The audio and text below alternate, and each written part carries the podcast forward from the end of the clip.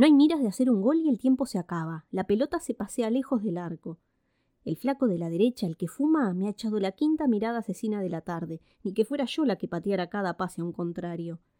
Trato de no mirar a Roberto, pero mi voluntad no es fuerte.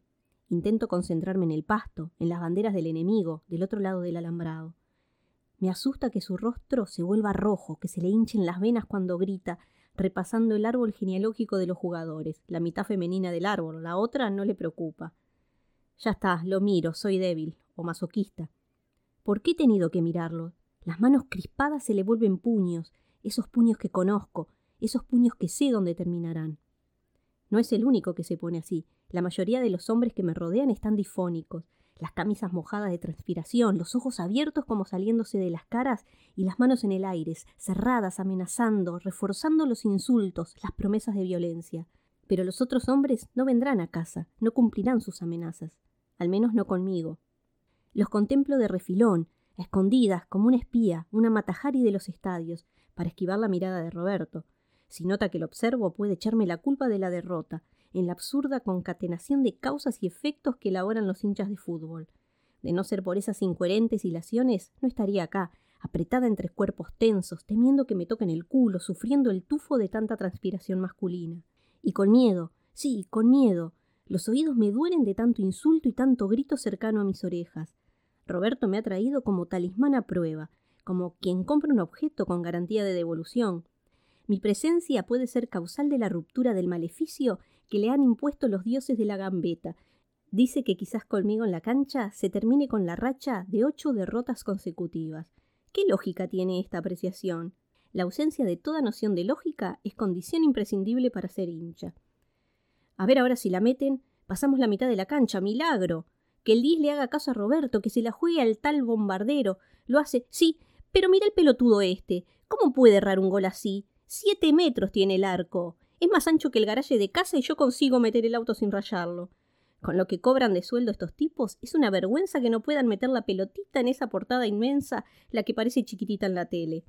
¿Ese bombardero no piensa que las esposas de los hinchas tienen que bancarse sus errores? A veces los entiendo a los fanáticos cuando insultan a su equipo. Parece que los jugadores se burlaran de los idiotas que los miran, y mirando les pagan los sueldos. He aprendido a no contrariar a Roberto, pero eso no basta repetir sus justificaciones de la derrota y asentir a las teorías conspirativas que esboza tras cada resultado negativo, tampoco alcanza para calmarlo cuando perdemos. Cuando nos conocimos era distinto, era la buena época del club, tiempos de gloria y de campeonato, de festejos constantes. El chico era una seda conmigo, me traía regalos, me abrazaba por sorpresa cuando íbamos por la calle. ¿Por qué pasa eso? ¿Por qué los equipos se vienen abajo? Una vez intenté preguntarle a Roberto del tema, pero por poco no me tiró con la radio por la cabeza. Elegí un mal momento. Estábamos en casa de unos tíos suyos, en Entre Ríos. No tenían cable y el pobre tuvo que oír el partido con una espica vieja, con forro de cuero marrón, que apenas sintonizaba la transmisión. Más crujidos que relato escuchamos esa tarde. ¡En el palo! ¡No lo puedo creer! Miren que es más difícil darle a un palo que medirá 10 centímetros o 15 que a un arco que mide 7 metros. Pero ellos le dan al palo. La puta que los parió. ¿No se van a poner las pilas? ¿Tres minutos de descuento nada más? Ay, cómo está Roberto, ya tira patadas al aire. ¿Por qué no le pegará a otro de la tribuna? Alguno bajito, chiquito. Hay unos cuantos por acá. Son los que más gritan con voz de pito. Capaz que así se descarga, se saca de encima la rabia, o capaz que la policía lo lleva preso y le hace pasar la noche en el calabozo. No me imagino saliendo de un calabozo, capaz que es peor, capaz que es mejor aguantármelo un rato, capaz que esta noche cansado tiene menos fuerza, menos puntería. Me está mirando, ha dejado de gritar y de seguir el partido. Enfoca los ojos directos en mí. Lo siento como si me estuviera apuntando un lanzallamas a la nuca. No quiero volverme, es capaz de golpearme en medio de la tribuna, y la vergüenza no la soportaría, eso sí que no. Hay mucha gente acá, aparte él es conocido, viene a todos los partidos. Se va a comentar en el barrio, sería un horror. En casa lo que quiera, pero en la calle me respeta. ¿Penal? ¡Penal! Nos dieron un penal, sí, penal. Qué hermoso abrazo. Lástima que dura poco tiene que mirar el penal, lógico. ¿No, estamos acá por eso? ¿Por el fútbol? En cambio yo no miro, me quedo observando al gordo que relata allá arriba en la cabina, con los mofletes colorados y el pañuelo en la frente. Eso si es que no me caigo con los empujones. No, ya está, todos acomodados para ver el penal. El gordo abre la boca grande para gritar un gol, y que sea gol, Diosito mío, que sea gol, que se ilumine el bombardero y le meta de una vez.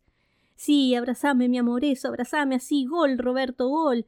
Sí, el bombardero es un genio, otra que Einstein, el genio del mundo es el bombardero. Claro que te traje suerte, pero cálmate, por favor, que no vas a poder hablar por una semana. Sí, canto, mi amor. ¿No ves que canto? ¿No escuchás cómo canto? Hijos nuestros, hijos nuestros morirán. Empatamos el clásico en el descuento. Es lo mismo que ganar un partido, ¿o no? Mejor no pregunto, mejor sigo cantando. Hijos nuestros morirán. Parece que sí, es lo mismo que ganar, porque terminó y todos están festejando. Claro que festejo. ¿Cómo no voy a festejar si hoy duermo tranquila? Quizás hasta tenga mimos, quizás algo más. La victoria lo pone eufórico, le devuelve la autoestima, lo hace sentir más hombre.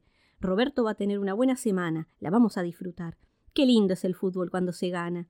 Claro que se me terminaron los domingos. Después de esta tarde no me va a dejar en casa. Eso me queda claro. Mientras no perdamos, seré una fija en la tribuna.